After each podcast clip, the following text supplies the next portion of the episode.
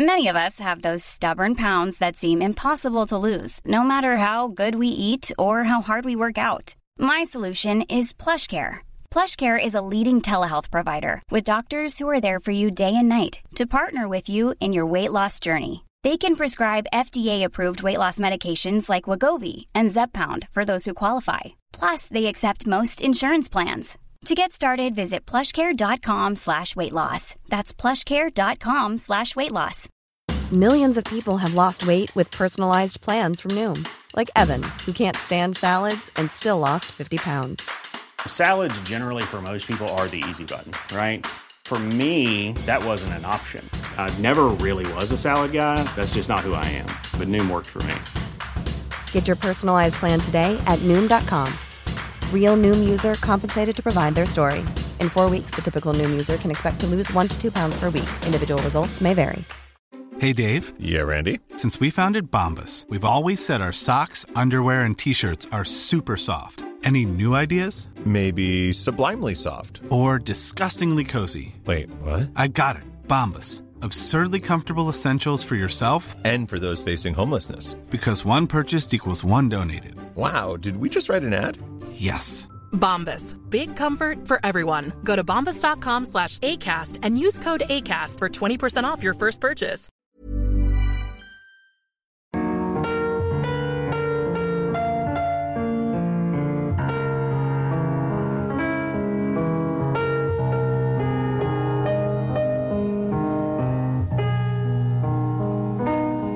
Lettura della Bibbia. Primo ciclo di conferenze su Il libro della Genesi, tenute al Centro Culturale San Fedele di Milano nel mese di novembre-dicembre 1984 da Don Gianfranco Ravasi, docente di Sacra Scrittura alla Facoltà Teologica dell'Italia Settentrionale. Quarta conversazione. Sabato 15 dicembre. Bereshit. Un inizio o una meta?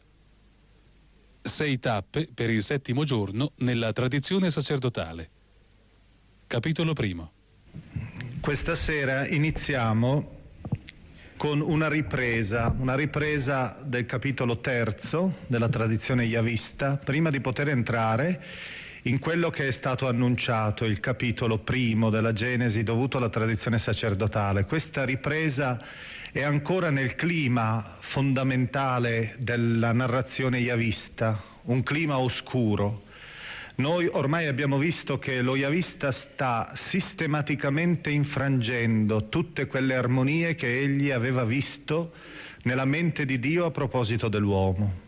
Ora comincia il crollo di tutto questo sogno di Dio, comincia un vero e proprio sfacelo. Io vorrei iniziare questa sera proprio con un soliloquio di Dio che esprime molto bene l'atteggiamento della tradizione yavista. Naturalmente questo soliloquio di Dio è opera di uno scrittore, opera di un poeta, un poeta contemporaneo, il quale dà voce in un certo senso proprio alla Genesi, all'autore della Genesi. Vuole dare voce perché egli riesca ad esprimere i sentimenti di Dio mentre vede la sua creatura più privilegiata, la sua creatura più affascinante che si sta allontanando progressivamente da lui, che sta rompendo ormai completamente i ponti con lui. Questo scrittore è eh, Charles Péguy, scrittore francese, noto. La sua opera, questa opera che io cito, è Il mistero dei santi innocenti ed è uno sguardo che Dio dà dall'alto vedendo la catena di sangue, di odio, di violenza che l'uomo sta costruendo.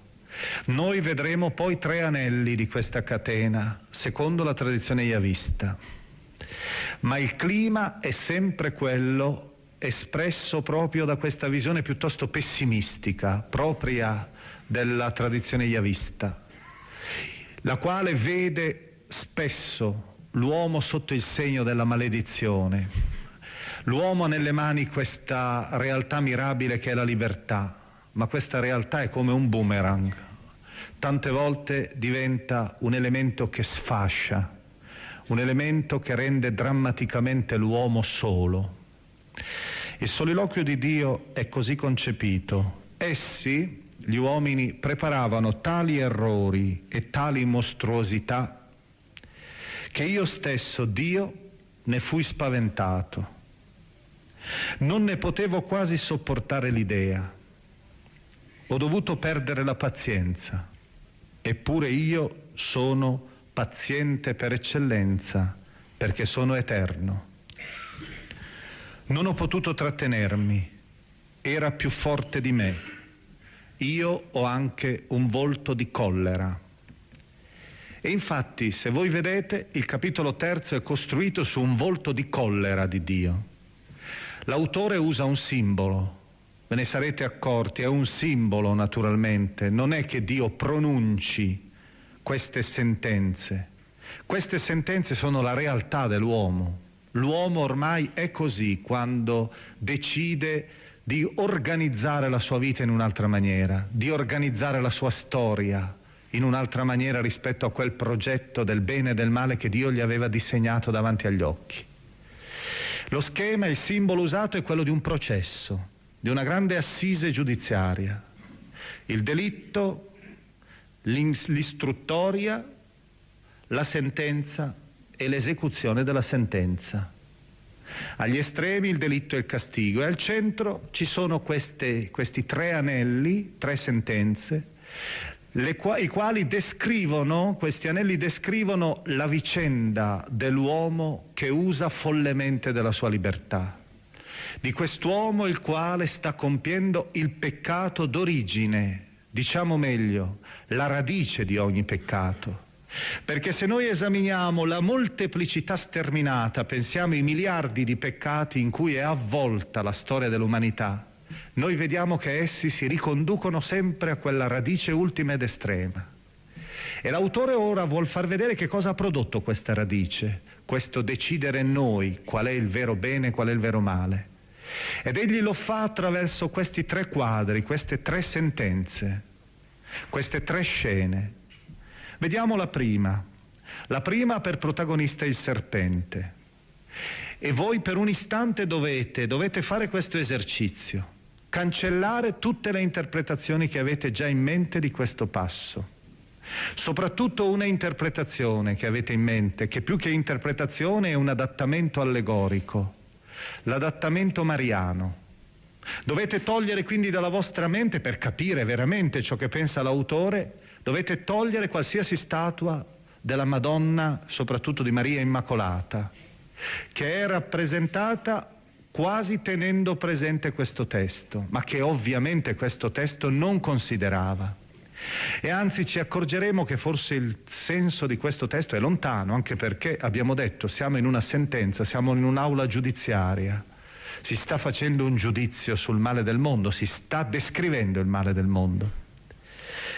Leggiamo questo testo, versetti 14-15 del capitolo terzo. Protagonista il serpente, questo simbolo che già conosciamo. Poiché tu hai fatto questo, dice il Signore, sii tu maledetto più di tutto il bestiame e più di tutte le bestie selvatiche. Sul tuo ventre camminerai e polvere mangerai per tutti i giorni della tua vita io porrò inimicizia tra te e la donna, tra la tua stirpe e la sua stirpe. Questa ti schiaccerà la testa e tu le insidierai il calcagno. Noi vediamo che innanzitutto l'autore parte proprio dal serpente, sempre con quel suo aspetto di paura che rappresenta, sempre con quel suo aspetto di misteriosità. Voi vedete nella polvere, il serpente si annida nella polvere pronto a colpire. Ma l'elemento principale che noi abbiamo è proprio nell'altro versetto, nel versetto 15. Quando, e adesso io ve lo ritrascrivo in una maniera più vicina all'originale, all'originale ebraico. Cominciamo usando anche una traduzione più libera.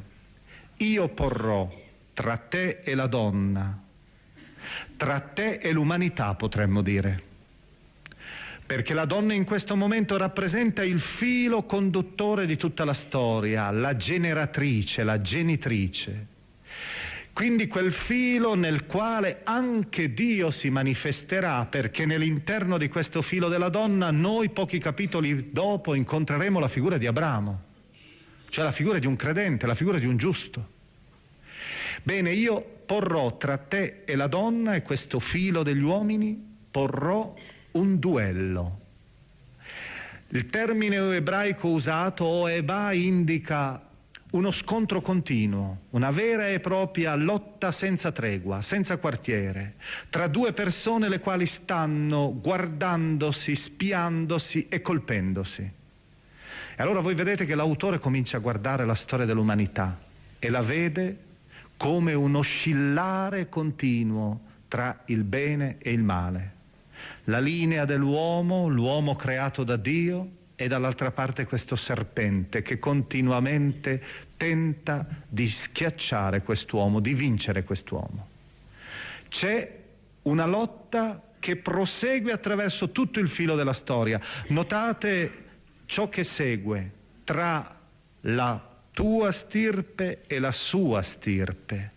Traduciamo meglio con l'ebraico, tra il tuo seme e il suo seme. Voi vedete che gli uomini attraverso il seme, bellissimo in ebraico per esempio si può dire alcune volte gli uomini si possono chiamare i semi, proprio perché essi hanno in sé quella potenzialità creativa, non solo generativa ma anche creativa. Essi riescono perciò ad essere quasi una discendenza, una catena continua nella storia di esseri viventi. Ebbene, dice l'autore, ci sono come due genealogie che proseguono, due semi. E questi semi continuano e continuano sempre ad essere ostili. Seme dell'uomo giusto e seme del male si fronteggiano ininterrottamente in questo duello. Ed ecco a questo punto, questo seme, quello del giusto, dell'uomo, ti schiaccerà la testa e tu lo insidierai al calcagno. Voi vedete che abbiamo una lotta che continua nell'interno dei due semi. Questo è il seme, non è la donna. Ecco l'interpretazione che è stata data. In ebraico abbiamo un pronome che è neutro e si riferisce al seme precedente. L'uno e l'altro seme saranno continuamente in tensione, ma anche se noi andiamo a vedere l'ebraico abbiamo ancora qualcosa di più che ci fa capire che noi ci troviamo in presenza dello scontro eterno tra il bene e il male. Voi avete sentito la traduzione che ha cambiato il vocabolo. Questo seme ti schiaccerà la testa e tu col tuo seme lo insidierai al calcagno. Ora nell'originale noi abbiamo sempre lo stesso verbo ebraico, in tutti e due i casi, shuf che è un verbo che significa contemporaneamente insidiare e attentare e poi vincere, schiacciare. È un verbo che descrive un movimento, un movimento, un'azione completa. Io prima insidio una persona, la faccio cadere e poi la schiaccio, è un verbo di battaglia. E allora voi notate che l'autore ha voluto mantenere tra questi due semi ancora una specie di tensione permanente senza del tutto risolvere la cosa. Certo, io posso sciogliere la cosa, posso sciogliere questo verbo e farlo diventare duplice perché ha questi due sensi, ma in realtà io dovrei mantenerlo ancora quasi nella sua integrità. Il seme del male attenta al nostro calcagno e ci fa inceppare e cadere. Dall'altra parte noi tentiamo di schiacciarlo. E questa storia è la storia eterna dell'uomo, il quale è continuamente insidiato e tenta di vincere, è ancora insidiato e tenta di vincere. Per cui noi vediamo che questa pagina nel suo tenore originale non è una pagina di speranza, è una pagina di attesa e di paura. È una pagina che raffigura quello che noi vediamo sistematicamente srotolarsi tutte le volte che noi facciamo srotolare la storia, in cui noi non possiamo dire che il male è schiacciato sotto il calcagno. Noi vediamo ininterrottamente questo duello, questo grande e colossale duello. E allora a questo punto, trovato il senso dell'autore, l'autore ci ha presentato, ha mostrato davanti agli occhi, ha aperto il sipario della storia, ha detto d'ora in avanti la storia sarà così, due semi che nascono da due realtà diverse, questi due semi che sono sempre nemici, che si incontrano sempre sulle strade, sulle piazze, nelle case, nei cuori degli uomini, sempre e continuamente in lotta, senza che mai si veda per ora apparire un orizzonte di luce. La pagina è pessimistica. Sarà dopo che lo Yavista farà balenare qualcosa di luminoso. Ma a questo punto allora forse riuscite a capire anche voi le interpretazioni che voi avete nel, in mente. Io ve ne ricordo due, una forse non la conoscete. È un'interpretazione antichissima. Noi la ritroviamo già nella versione dei 70, cioè nella traduzione greca della Bibbia. Ora in greco seme è un neutro. In greco seme si esprime con una parola neutra come nell'originale ebraico. E allora tutti quelli anche che non sanno il greco spontaneamente dicono se io devo parlare del seme poi che segue, che cosa dirò? Esso. Ed ecco che invece in greco, anziché avere esso ti schiaccerà la testa e tu lo insidierai al calcagno, noi abbiamo stranamente un altro pronome abbiamo egli. Qual è questo seme della donna che può essere chiamato egli, che non è chiamato esso seme, è una persona? Evidentemente la risposta era chiara. Questi autori, già prima di Cristo, avvolti dal giudaismo nella speranza messianica, vedevano già la figura del Messia. Quel duello che ora continua avrà allora una fine. E allora sì potremmo tradurre, egli ti schiaccerà la testa anche se tu lo insidi al calcagno. E noi sappiamo che poi la tradizione cristiana, nella liturgia, anche Gerolamo, ha voluto ancora una volta perfezionare questo discorso e ha immaginato che la lotta tra il bene e il male abbia un esito terminale con la madre del Messia, la quale schiaccerà la testa al serpente, al male è la madre del Messia, la donna, quella donna iniziale che invece è la madre di tutti gli uomini, diventa la madre del Messia. Per quelli che sanno il greco e il latino, la cosa diventa luminosissima, semplicissima. Traduzione avrebbe dovuto essere così in greco, auto, esso ti schiaccerà. Ed invece abbiamo autos. In latino avremmo dovuto avere ipsum, o se vogliamo col maschile ipse. Abbiamo invece un femminile nella traduzione della Vulgata, ipsa, conteret caput tuum. Ed ecco allora la lettura mariologica la lettura applicata alla madre del Messia. Voi vedete che abbiamo una specie di itinerario, anche se è una questione di filologia questa, voi vedete è un modo con cui la tradizione cristiana ha reso viva questa pagina, perché ormai la tradizione cristiana, la stessa tradizione giudaica, vivevano ormai con lo spirito messianico, vivevano già dopo questo autore, avevano visto che nell'interno di questa storia oscura, cieca, vero e proprio nodo di vipere, c'era però una possibilità di liberazione. I due semi si stanno combattendo per sempre, ma verrà non un seme, una persona, il Messia, il quale vincerà il male e questo Messia ci è offerto attraverso la madre sua. Noi però restiamo fermi all'interpretazione dell'autore, questa interpretazione oscura, e passiamo al secondo quadro, quello del versetto 16.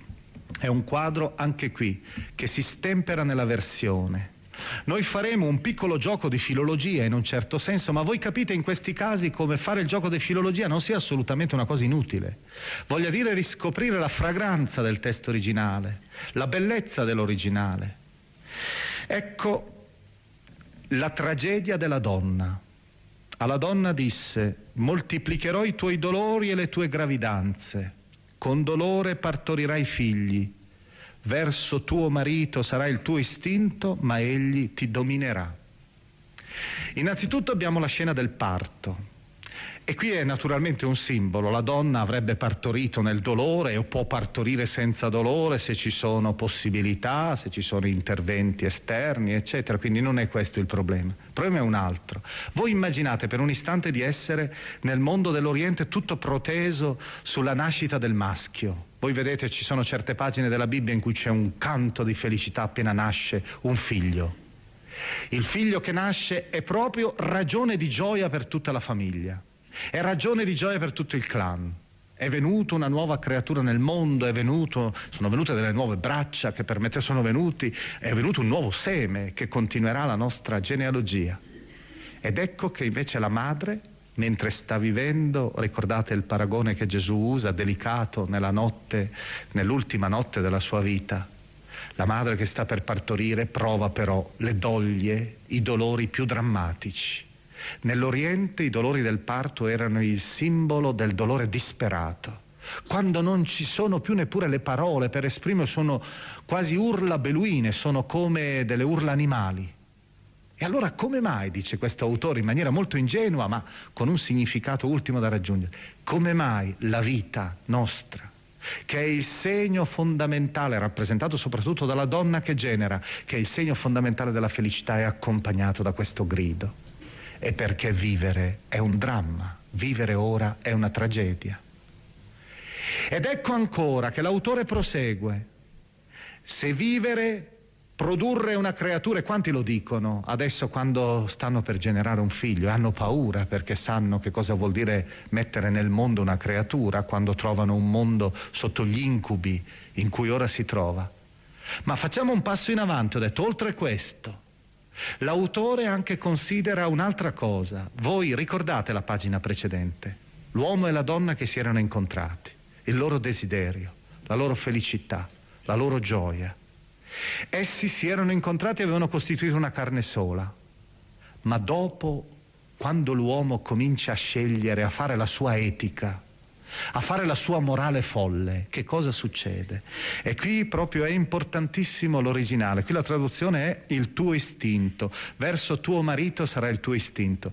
Il vocabolo ebraico è il vocabolo che indica la pulsione sessuale che in sé è una realtà positiva, anzi questo stesso identico vocabolo noi lo troviamo in un versetto bellissimo del Cantico dei Cantici, è proprio pronunciato dalla donna, la quale dichiara senza nessun imbarazzo, dichiara il suo desiderio il desiderio del suo uomo. Cantico dei Cantici, capitolo settimo, versetto 11. E là sentiamo, io sono per il mio amato e la sua passione verso di me. È una passione reciproca, io sento il suo desiderio e questo desiderio fa sì che io sia tutta protesa verso di lui. La passione, la pulsione, quello che volete voi, è lo stesso vocabolo. E adesso invece il vocabolo acquista un connotato negativo. Ora invece il desiderio tuo è un desiderio brutale, L'autore vuole quasi indicarlo come una specie di prigionia, quasi come una specie di sessualità cieca. Ed ecco che allora l'uomo, il beduino, l'immagine che ha in mente è il nomade, l'autore, il beduino violento, ecco allora la reazione. Egli, tuo marito, ti dominerà, ma anche qui come elegante questo verbo. Il verbo usato nell'originale ebraico è un verbo a doppio senso primo è il verbo degli imperatori, mashal, gli imperatori che schiacciano i loro sudditi. Oppure, e il doppio senso è, il verbo della violenza sessuale, quando la donna è schiacciata all'improvviso, quasi di sorpresa, in un atto di violenza sessuale. E allora voi vedete quello che era l'armonia. La donna e anche l'uomo che sente questa tensione, questa tensione brutale per il sesso, non ne può fare a meno era la sua componente, prima era la componente gioiosa, sentiamo il cantico dei cantici, ed ecco che si scatena invece questa volontà di dominio. Ormai il sesso è cieco, non conosce né eros né amore, è ormai puramente dominio. C'è quel, non so se qualcuno di voi ha visto il film Il bel matrimonio di quel regista francese intellettuale ma molto raffinato, Eric Romer è un film di qualche anno fa, di un paio d'anni fa, del 1982 mi pare.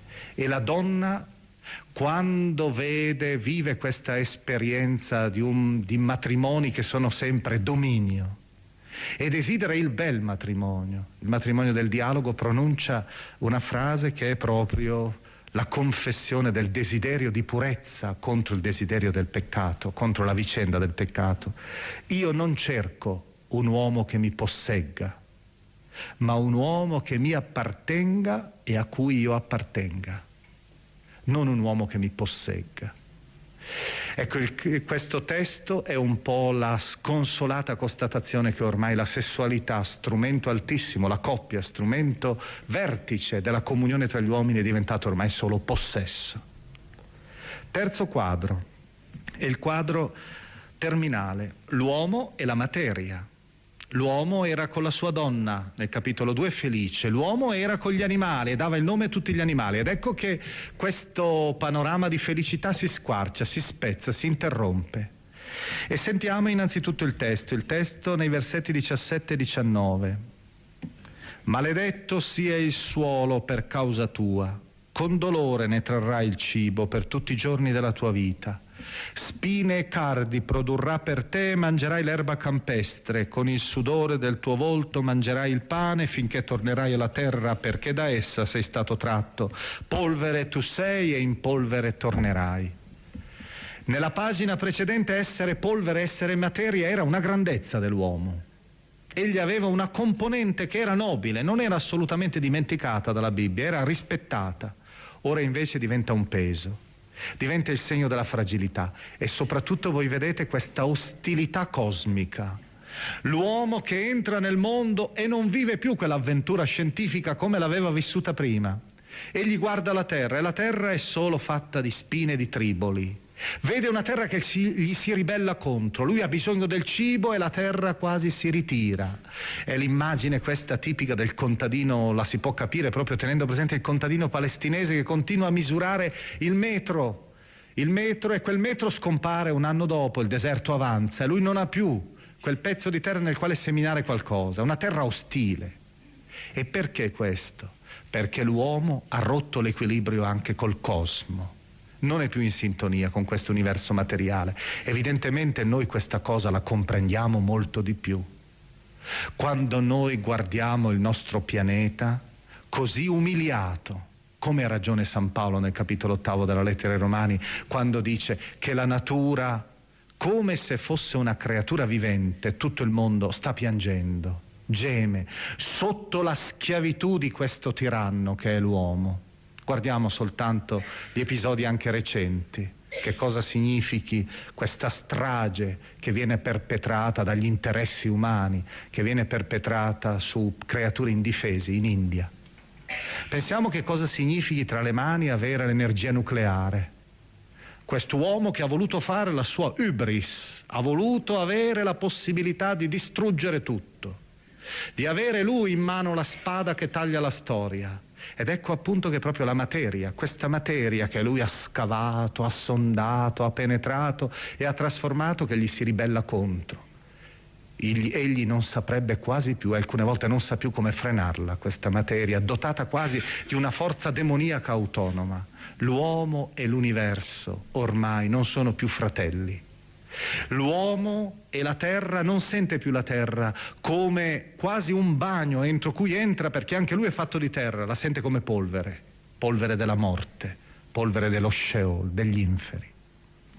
Ecco, l'autore chiude quindi questo racconto suo. Lo chiude qui anche noi, ci fermiamo qui per ora, lo riprenderemo la prossima volta, quando tireremo le fila di tutto il nostro discorso. E voi lo vedete che lo chiude con estrema amarezza è partito col capitolo 2, una specie di grande sinfonia delle meraviglie del mondo, ed è finito qui con un uomo accasciato sulla terra che tenta di strappare qualcosa per poter sopravvivere. Io penso che il riassunto di tutto questo mi, mi veniva proprio in mente così, casualmente una frase, continuava a risuonarmi come succede qualche volta quando resta nelle, nella mente una frase. Io mi ricordo, è legata anche a un mio ricordo personale questa frase. Quando stavo imparando il tedesco, molti anni fa, stavo imparando il tedesco e allora si facevano quegli esercizi così non al di fuori degli esercizi grammaticali, si prendeva un testo magari di poesia e si tentava di tradurlo, vedendo poi andando a cercare i punti vuoti. Ecco, una delle prime cose io proprio che ricordo di aver tradotto è stato l'inno alla notte di Novalis. Un testo difficile per cui avevo fatto fatica la mia parte e mi è restato in mente in maniera particolare, l'ho in mente molto meglio in tedesco che non in, in traduzione attuale, però il senso è proprio tutto il senso della biografia di questo Adam, di questo uomo, della nostra biografia. Io penso che tutti possiamo fare questo esame di coscienza nella stessa maniera.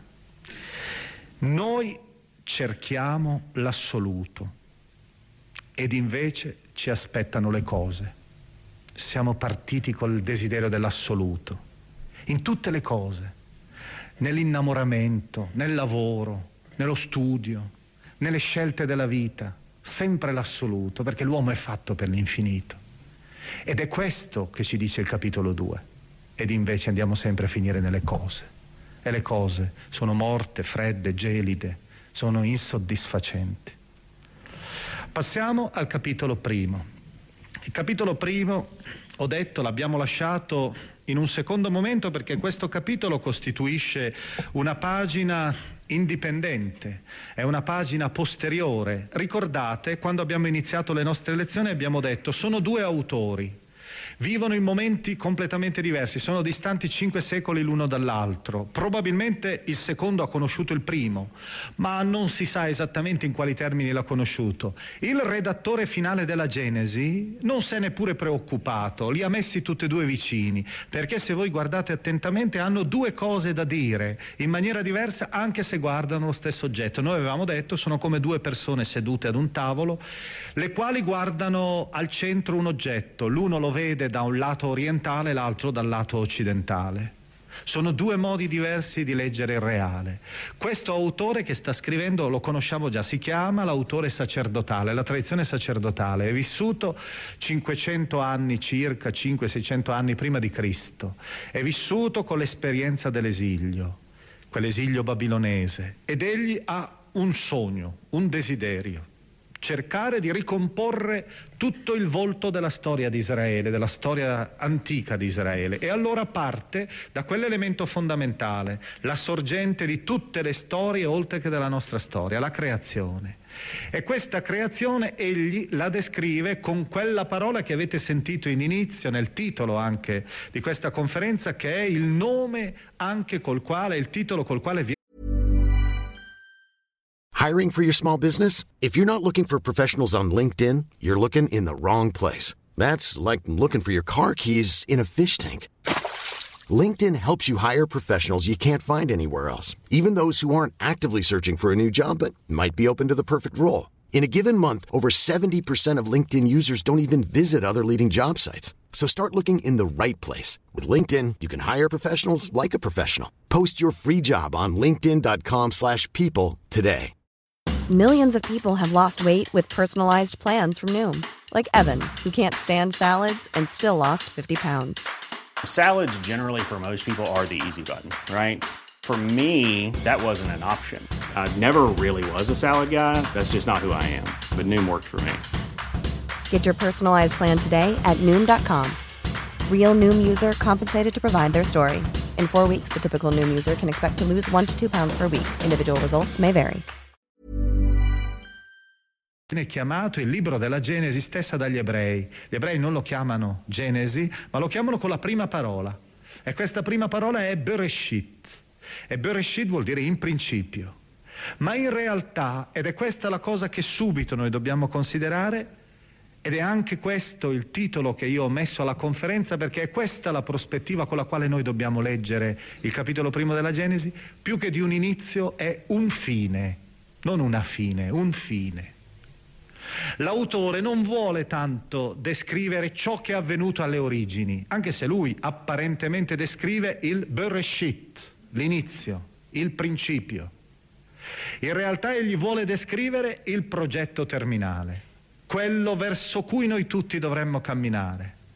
Un mondo in cui ci rispecchiamo, in questo mondo noi troviamo una serie di meraviglie, più o meno il capitolo primo è uguale perciò al capitolo secondo la tradizione yavista e sacerdotale si incontrano descrivendo il progetto di Dio, questo grande desiderio che Dio ha. E allora la parola reshit ci aiuta forse a capire in profondità che cosa vuol dire questo principio. La parola reshit in ebraico non vuol dire soltanto il principio cronologico, un inizio, vuol dire anche la primizia, la cosa più fresca e più preziosa che si offre soprattutto nella grande festa di primavera. E allora voi vedete che questo è come la bellezza, sarebbe come dire la prima cosa, la cosa più nobile. Che cos'è la cosa più nobile? Certo, poi ci sarà tutta la storia della salvezza. La cosa più nobile per ora è la creazione, il creato. E vedremo che nell'interno di questa cosa più nobile, tra poco lo diremo, c'è una cosa ancora più nobile. E questa cosa più nobile si chiama l'uomo. Noi non possiamo evidentemente commentare completamente questo testo, allora io faccio così, questo, adotterò questo sistema. Non leggiamo questa pagina se non la prossima volta in un uh, paragrafo ben preciso. Io vi do in mano alcuni elementi perché voi abbiate a risentire questa pagina così antica, così eterna, quante volte è stata letta, e la risentiate con uno spirito diverso però. È anche un esercizio da fare nella lettura. Primo esercizio da fare, per stare nella simbolica biblica, faremo sette elementi, sette elementi molto semplici. Primo elemento, voi provate a vedere questa specie di litania, è una litania questa, voi sentirete ininterrottamente risuonare alcune formule. Ecco il primo elemento allora. Il testo è un testo ieratico, è come una colata, che è costruita, come si fa con gli incastri, con sette formulette. Queste formule vengono mutate e si aggiungono alcune volte dei commenti. Ma le formule sono quasi sempre le stesse, che proseguono come se fosse una litania. E allora l'autore, vedete, è un autore sacerdotale, non dimenticate mai, è come se fosse un autore, diciamo un teologo, il quale deve parlare in maniera rigorosa, in maniera ieratica, non deve lasciare nulla alla poesia. E allora che cosa fa? Parla con delle tesi lineari, con delle schegge. Proviamo a fare l'esercizio soltanto per la prima giornata della creazione, questo primo momento. Dio disse, sia la luce e la luce fu. Dio vide che la luce era cosa buona e separò la luce dalle tenebre e chiamò la luce giorno e le tenebre notte. E fu sera e fu mattina, primo giorno. Vediamo il parallelo? Dio disse, sia il firmamento in mezzo alle acque per separare le acque dalle acque. Dio fece il firmamento separò le acque che sono sotto il firmamento dalle acque che sono sopra il firmamento e così avvenne. Dio chiamò il firmamento cielo e fu sera e fu mattina, secondo giorno e così via al terzo giorno. Voi vedete che si usano delle formule e queste formule descrivono come una specie di architettura armonica. L'universo è tutto una cattedrale Cattedrale che è fatta di sette giorni e sette è il massimo della perfezione. È la perfezione fatta creatura. Secondo elemento, noi vediamo, ci incontriamo anche con un gioco di numeri. Abbiamo visto le formule, vi sarete accorti anche che ci sono, se voi poi lo leggerete più attentamente vi accorgerete ancora di più che ci sono i numeri dominanti 2, 6, 7, 8. 2. Ci sono tre giorni di separazione. Separare la luce dalle tenebre l'acqua dalla terra. Separare è un modo semitico per indicare la creazione, mettere ordine. Prima c'è il caos confuso ed ecco che le cose prendono forma, quindi si separano. Poi troverete, secondo, l'ornamento. La terra è stata separata dalle acque ed ecco le acque che sono piene di ornamenti. Quali sono gli ornamenti delle acque? I pesci. Il cielo è ornato da che cosa? Dagli uccelli. La terra è ornata da tutti gli esseri che brulicano. Quindi due momenti. Poi voi passate e vi accorgete chiaramente che sono sei giorni della creazione, ma questi sei giorni hanno uno stacco. Sei è il massimo dell'imperfezione. E quasi ci fermiamo, la prossima volta vedremo, perché noi uomini siamo proprio messi al sesto giorno. E sei vuol dire una maledizione, vuol dire essere poveri. Ed ecco invece che dopo questo stacco di sorpresa appare il settimo giorno. Il settimo a chi è destinato? E poi, se voi fate l'elenco corretto delle opere, voi vi accorgete che le opere sono otto. Ce ne sono due e il terzo giorno due una il primo giorno, una il secondo giorno, due il terzo giorno, una il quarto giorno, una il quinto giorno, due il sesto giorno. Otto opere. Voi vedete questo intreccio di numeri e guardate che sostanzialmente possiamo veramente dire che l'aritmetica, il numero, è un modo per esprimere la musica, per esprimere l'armonia. L'autore, usando schemi diversi, gioca con quella fantasia dell'orientale che ha coniato persino una scienza, la gematria. La scienza del mistero dei numeri, fa stupore per noi occidentali che siamo così lontani da queste cose, vedere che il mondo giudeo-cristiano, per esempio, chiamava Gesù Cristo 801. E tutti possono restare stupidi, perché 801? E se noi andiamo a vedere, sciogliamo questo 801, possiamo trovare tanti significati, ma per esempio uno dei significati è questo, la parola greca peristerà, colomba, il valore delle singole lettere come risultato da 801, Cristo, la colomba, il battesimo. Voi vedete questo parlare proprio in una specie di disegno quasi grafico, sottilissimo, sospeso questa ricerca della, del mistero segreto. Quindi non sono banalità queste cose, sono legate a quella cultura, la cultura che vuole scoprire l'armonia delle cose. Terzo, noi troviamo proprio in apertura Bereshit bara Elohim, bara, creare. È un verbo raro questo nella Bibbia. Ma io non vorrei tanto sottolineare l'importanza di questo verbo teologica, il creare dal nulla. Vorrei sottolineare l'origine di questo verbo. E qui forse c'è una cosa molto curiosa che pochi sanno. Il verbo bara, in ebraico, indicava il lavoro del boscaiolo, il quale prende, come vedete, un tronco, lo taglia e lo offre allo scultore. È la stessa materia, sì, però che cosa è diventato poi? Una meraviglia. Allora vedete che è un'operazione, proprio è un lavoro, un lavoro creativo e fantasioso. Ed è molto bello notare questa cosa, io direi, per vedere la diversità col mondo dell'Antico Oriente. Nell'Antico Oriente la creazione come avveniva? Avveniva attraverso una battaglia. Era una lotta, una lotta tra gli dèi. Per cui qual è il modello più alto che rappresenta Dio sulla faccia della terra? È il guerriero il guerriero che combatte, che quindi crea quasi.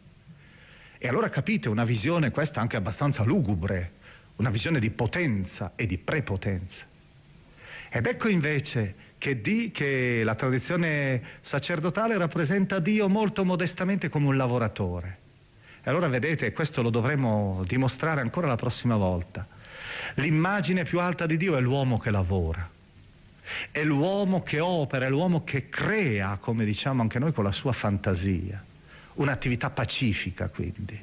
Il Dio lavoratore che si rispecchierà poi nell'uomo lavoratore e creatore. E passiamo a un quarto elemento. Dio in principio creò il cielo e la terra. La terra era in forme deserta prima e le tenebre ricoprivano l'abisso noi se siamo rigorosamente occidentali, se abbiamo quella tentazione di essere occidentali, di dimenticare un po' i simboli, diciamo subito, qui c'è una contraddizione. Dio non crea dal nulla. C'è questa specie di materia primordiale, caotica. Ecco, voi fissate bene l'attenzione su quelle parole. La terra era informe e deserta, primo. Le tenebre, l'abisso. È solo attraverso queste parole che noi abbiamo, vediamo questo semita che vuole in tutti i modi farci capire che Dio è il primo, primo in assoluto, senza nulla. Perché queste realtà, queste tre realtà, sono tre modi diversi per esprimere simbolicamente il nulla. Il nulla, noi sappiamo che gli orientali hanno questa endemica incapacità di esprimersi per astrazione. E se c'è un concetto è proprio il nulla. Il nulla non esiste. E allora essi hanno bisogno di raffigurarlo. E allora partono. In ebraico abbiamo un'espressione che i francesi hanno come locuzione comune, un'espressione onomatopeica, sentitela, voi sentite che è qualcosa di mostruoso, di confuso. Tou abou, terra deserta e informe tradotto. Qualcosa, vedete, che è ancora un suono che non si è formato. Tou abou. Il mondo il nulla quindi, è rappresentato come se fosse il deserto senza, eh, non si può tradurre questo vocabolo, la traduzione in forme deserta è un modo di dire, l'idea è qualcosa proprio che non si è ancora formato, quindi è qualcosa che non esiste, non ha ancora la consistenza. Secondo, le tenebre, noi sappiamo che le tenebre non sono nulla, eppure per l'orientale sono la negazione di tutto ciò che appartiene all'orizzonte della vita, la luce. E allora ecco, le tenebre altro simbolo del nulla. Dio usa le tenebre, usa il nulla. E da ultimo l'abisso, il vuoto. Questa immensa voragine che non contiene nulla. che anzi contiene quelle che saranno chiamate poi le acque primordiali, altro simbolo del nulla, le acque caotiche. Dio prende questo tohu abou, prende le tenebre e prende l'abisso e fa fiorire questo mondo meraviglioso. Ecco allora un modo per descrivere la creazione del nulla. Quello che la Bibbia riuscirà a dire col nostro linguaggio, pensate, soltanto quando potrà scrivere in greco.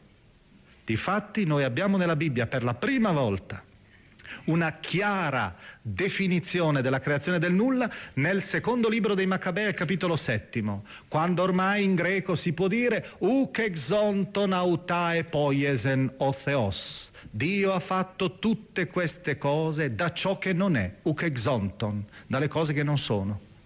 E sarà soltanto ormai nell'anno 100 a.C., quando ormai siamo già alle soglie, siamo in piena cultura greca. Ma già questa idea è presente qui. Bene, passiamo al quinto elemento e troviamo, lo troviamo subito dopo, lo Spirito di Dio alleggiava sulle acque.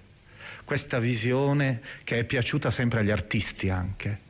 È una visione in realtà molto più oscura di quanto possa sembrare, perché in ebraico lo spirito è una parola che ha in sé un'ambiguità di fondo. La parola ruach indica contemporaneamente lo spirito e il vento. E allora la prima idea che noi abbiamo è quella di un vento tempestoso che corre sulle acque. Questo vento che continua ad imperversare. Allora voi vedete che forse l'idea iniziale, vento di Dio, è un superlativo, vento fortissimo. Come si dice i cedri di Dio, i cedri altissimi. Questo vento terribile. Allora vedete che ancora si vorrebbe parlare del nulla. Però Contemporaneamente noi sappiamo che la parola vuol dire anche spirito di Dio ed è stato così che la tradizione della Bibbia in epoca posteriore l'ha interpretato. Tu mandi il tuo spirito, dice un salmo, e tutte le cose sono create. Per avere un po' il parallelo più adatto, immaginiamo quella scena surreale, barocca, impressionante del capitolo 37 di Ezechiele. Tutta la distesa dei cadaveri, tutti scheletri, ossa calcificate. Figlio dell'uomo, di allo Spirito, Spirito soffia dai quattro angoli della terra. Ed ecco che il profeta lancia questo messaggio e dai quattro angoli della terra lo Spirito passa, è lo Spirito creatore di Dio, il quale Spirito fa fiorire lentamente i tendini, la carne, la pelle ed ecco che tutti si alzano. È il nuovo popolo di Dio, è la nuova creazione dopo la morte dell'esilio. Ecco allora l'interpretazione positiva di questo testo. Dio passa sul nulla e fa fiorire il nulla. C'è una curiosità che possiamo lasciare così, tanto per vedere anche il dettaglio in cui si muovono gli studiosi, una volta tanto lo si può fare.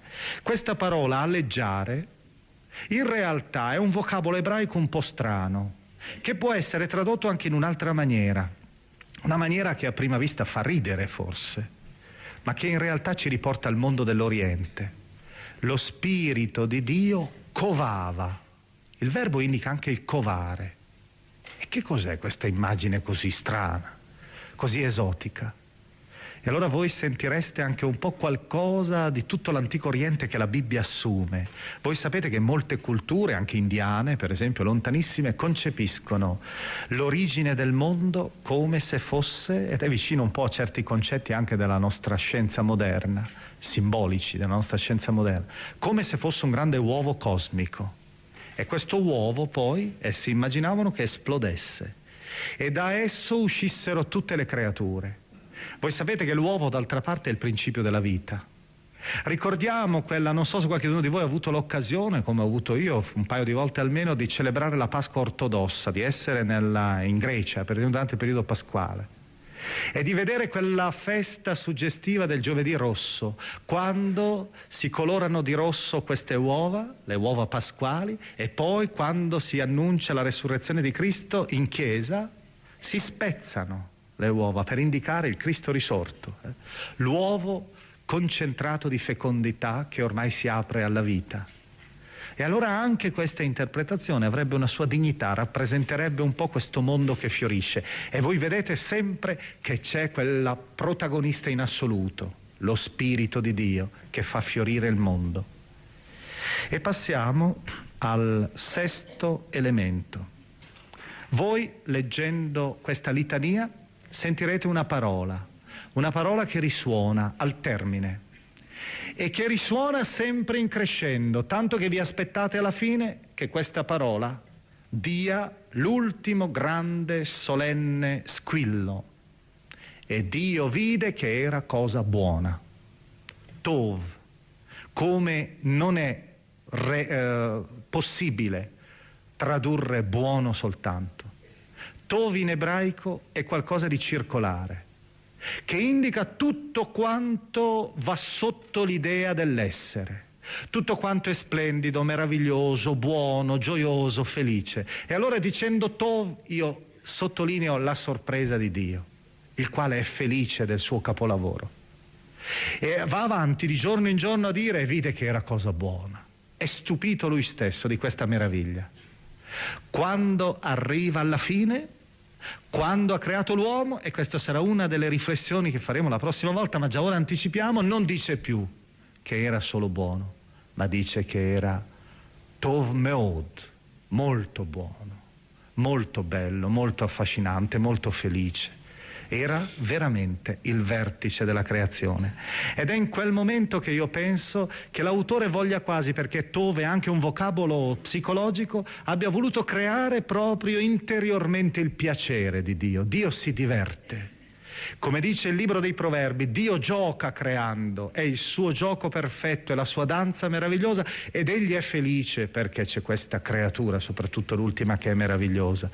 Io penso che possiamo fare il più bel commento lo possiamo prendere. Da voi, soprattutto io direi dalle persone che hanno generato o che si preparano. E lo possiamo prendere poi dalla testimonianza invece di uno scrittore che ha citato proprio questo testo, uno scrittore mitteleuropeo, Joseph Roth, un grande scrittore di questo secolo, forse alcuni di voi avranno letto la leggenda del santo bevitore su questo modellino delicato, vero, di una figura di santo tutto particolare. Ebbene, questo autore esprime molto bene quel sentimento che si vede, che abbiamo visto, anche noi vediamo, tutte le volte che le madri generano. Esse sono fermamente convinte, istintivamente convinte che il loro figlio è Tov Meot, è bellissimo, è una creatura assolutamente unica è la sorpresa. E io proprio lo ricordo perché è questo vezzo, così, vezzo direi caratteristico di tutte le madri. Perché anche se palesemente questa cosa non era vera, perché più o meno i bambini sono quasi tutti uguali, non è che siano poi così affascinanti quando sono piccolissimi, lo diceva mia madre di me, dicendo che ero da piccolo bellissimo, cosa che era proprio nello stereotipo normale di tutte le madri. E perché c'è questa idea dell'aver creato? E noi vedremo che prossima, proprio nella prossima volta, leggendo il testo della creazione, ci accorgeremo che l'autore dice proprio questo. Dio, l'uomo assomiglia a Dio quando genera. Prova questa stessa esperienza. Vi leggo solo quel testo tratto dalla cripta dei Cappuccini, questo romanzo perché esprime meglio, qui lo dovrebbe dire una madre, un padre, quando ha davanti la sua creatura. Nell'istante in cui potei prendere tra le braccia mio figlio, provai un lontano riflesso di quell'ineffabile, sublime beatitudine che dovette colmare il Creatore il sesto giorno, quando egli vide la sua opera imperfetta, pur tuttavia compiuta. Mentre tenevo tra le mie braccia quella cosina minuscola, urlante, paonazza, sentivo chiaramente quale mutamento stava avvenendo in me.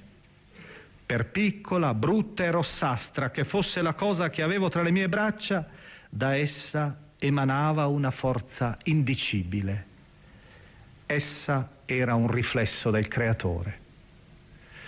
Ed ecco questa meraviglia, questo stupore è proprio nell'interno di questa pagina. È una pagina quindi ottimistica. E giungiamo e concludiamo con la settima indicazione.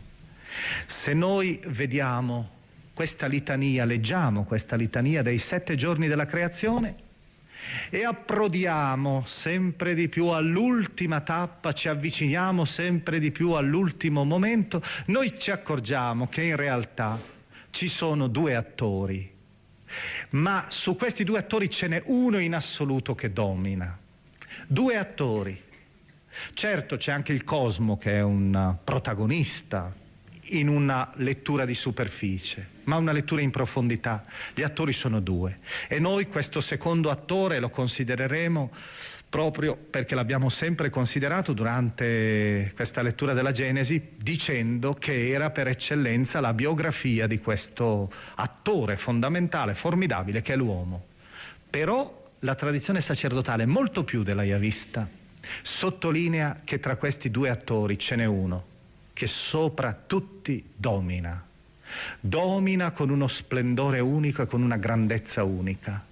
Voi sentite tutta la forza, una forza che dovete un po' ricomporre perché semiti non siete, ma tutta la forza in quel Dio disse.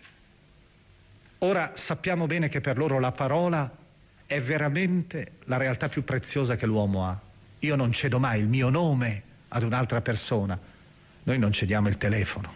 Quelli invece non cedevano il nome, perché il nome se l'ha un altro nelle, ma- nelle sue mani, in qualche modo lo può quasi trasformare, lo può usare. Il nome è mio, è soltanto mio, lo do alla persona che amo. Il nome lo rivelo soltanto quando con l'altra persona ho stabilito un dialogo profondo. E allora voi vedete che pronunciare questo nome delle cose, il nome delle cose, vuol dire anche contemporaneamente stabilire non soltanto quelle cose della loro realtà, ma farle meravigliose. Ed ecco che allora Dio incombe sempre con quel Dio disse. Egli non muove le mani. Abbiamo detto sì che l'immagine iniziale è quella di un lavoratore, ma lo strumento più efficace che l'uomo ha nelle mani è la parola. E noi lo vediamo, anche se noi questa parola l'abbiamo così inflazionata e umiliata però la parola è pur sempre un grande, potente strumento che noi abbiamo nelle mani. Dio ha questo strumento all'infinito. Tant'è vero che il Nuovo Testamento, quando non saprà come chiamare il Cristo, lo dirà semplicemente il Logos, la parola per eccellenza. Questa parola efficace e perfetta, diversa dalle nostre parole sbiadite e inefficaci. Ed ecco allora questo Dio, protagonista sommo e unico, che continua il suo itinerario come un pellegrino in mezzo alle meraviglie del mondo. Le meraviglie continuano ad apparire appena egli parla, egli dice e le cose sono. Egli dice e il mondo si colora. E soprattutto egli, ed è questa la cosa finissima dell'autore, non dice quando arriva l'uomo è un particolare che può sembrare proprio una di quelle cose maniacali degli studiosi, mentre in realtà è una cosa finissima di questo scrittore. Abbiamo detto che usa delle formule. Le formule non si cambiano, si va avanti come una litania. Quando arriva alla creazione dell'uomo, Dio, dopo aver creato l'uomo, quando sta per dargli il suo destino, quando l'ha davanti a sé, non dice più Dio disse, l'autore non dice più Dio disse, come diceva per tutte le cose, questa parola efficace, autoritativa. Egli dice Dio disse loro, per la prima volta. E voi capite che mettendo in scena il pronome personale, si vuole in qualche modo indicare che in quel momento egli sta parlando con un'altra persona, non parla più con le cose cieche che appaiono, ormai egli ha davanti una persona e allora dice a lui, dice all'uomo, comincia a stabilire un dialogo con lui. Ed allora possiamo dire che questa grande meditazione sull'uomo finisce con una grande meditazione su Dio. Quello che resta negli occhi a noi è proprio come un grande sovrano pantocrator il grande Cristo creatore, poniamo, o Signore creatore, il Dio creatore delle, dei fondali bizantini. È un po' questa ferma proclamazione dell'unicità e della perfezione assoluta di Dio. Io vorrei finire con un ricordo personale. Io ho assistito una volta in Giordania alla morte di un arabo devoto ci avevano invitati perché era il figlio suo lavorava in un cantiere di scavi in cui ero anch'io. E allora aveva invitato alcuni delle persone che egli sentiva vicino in quel momento, perché il momento della morte per loro è anche un momento che ha un aspetto di festosità, proprio perché c'è questa fiducia dell'ingresso in Dio. E allora c'era quest'uomo disteso su un tappeto, il quale ormai era proprio completamente, si può dire, in coma, ormai senza più nessuna possibilità di dire né preghiera né altro. E accanto aveva il suo primogenito, questo figlio. E il figlio ha cominciato allora a recitare la preghiera conclusiva e iniziale della vita la preghiera che si dice ogni mattina, la preghiera che è all'inizio di ogni, di ogni atto del, della vita del musulmano, del credente in Dio, di colui che aderisce a Dio. Questa grande proclamazione che Allah è l'unico Dio e Maometto è il suo profeta. Questa proclamazione di fede, la cosiddetta Shahada, la professione di fede, egli la pronunciava per suo padre, ma la pronunciava con un gesto di estrema forza, anche di estrema fede, come prescrive il rituale islamico. Egli aveva preso l'indice della mano destra di suo padre e l'aveva alzato e lo teneva alzato mentre egli ripeteva questa professione di fede. Il padre, che ormai non poteva più dire quella preghiera che avrà recitato migliaia di volte durante la sua esistenza, la ripeteva con un gesto, con questo segno soltanto, questo indice in alto era il Dio uno e non c'è nessun altro come lui.